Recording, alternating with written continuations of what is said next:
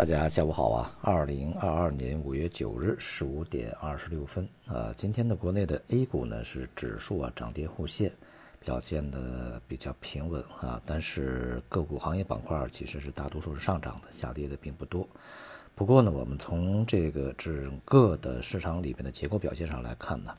要注意一个特征啊，也就是大盘蓝筹啊、核心价值这些权重股以及权重板块呢是在。这一段时间里面呢，持续下跌的啊，也就使得整个大盘呢受到非常大的这个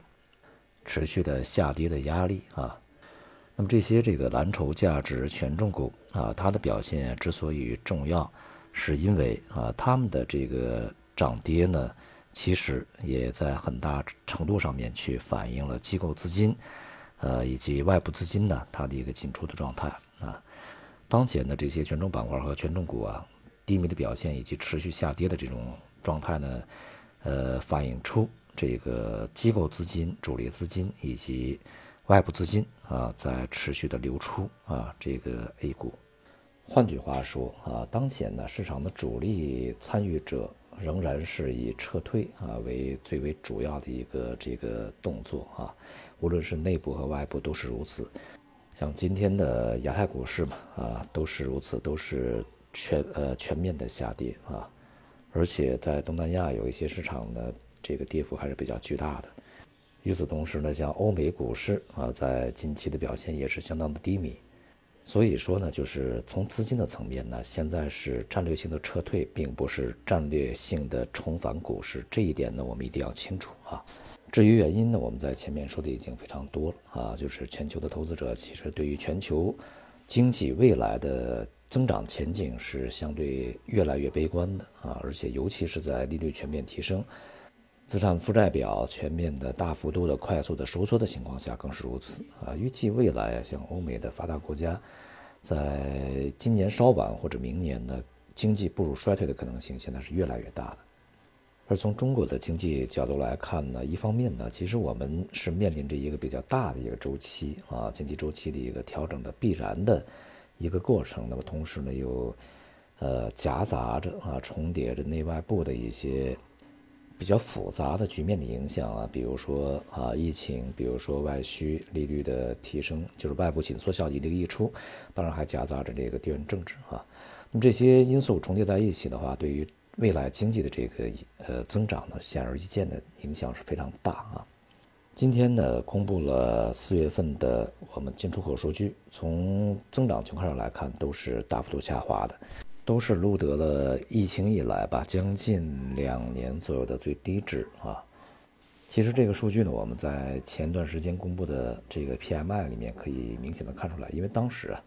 这个分项指标里面就显示新订单和新的出口订单是大幅萎缩啊，所以说这个数据啊，并不是特别的意外。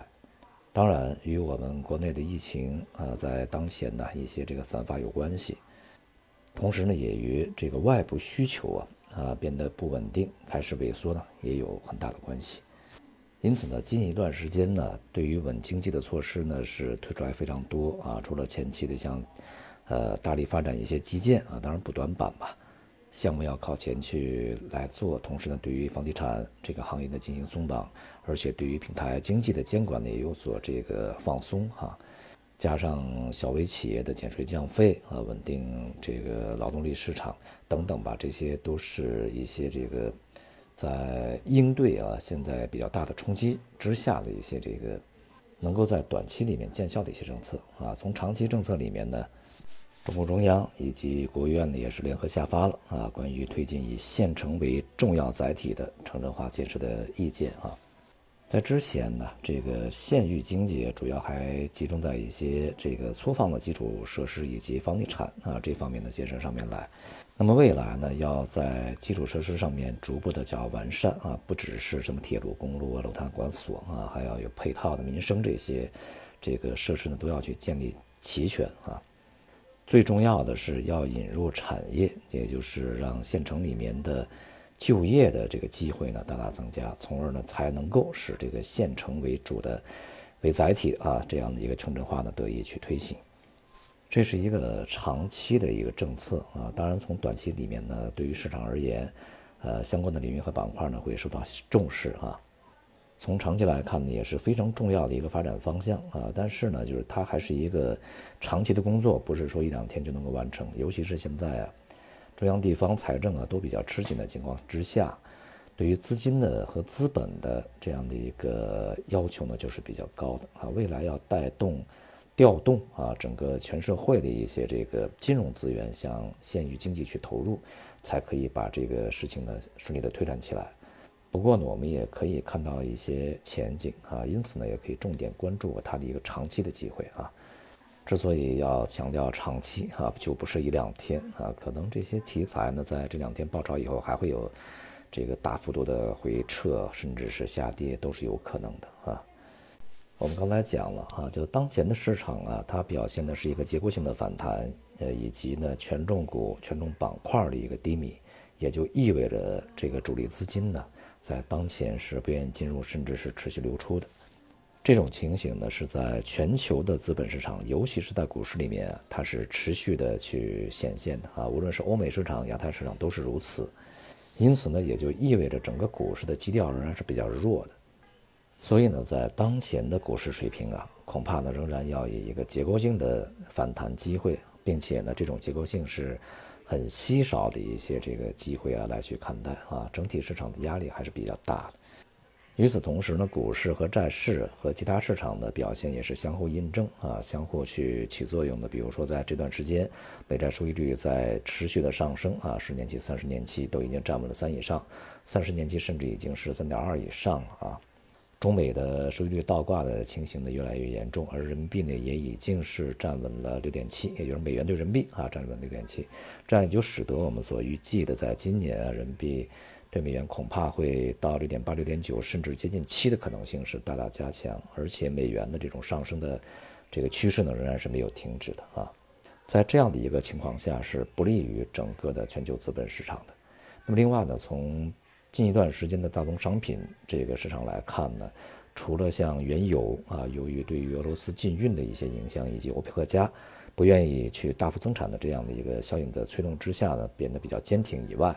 那么其他大多数的工业品以及农产品呢，都开始表现出来一个这个见顶回落的态势。这个也就意味着啊，这个未来的经济的前景以及对大宗商品的需求呢，这种预期开始减弱。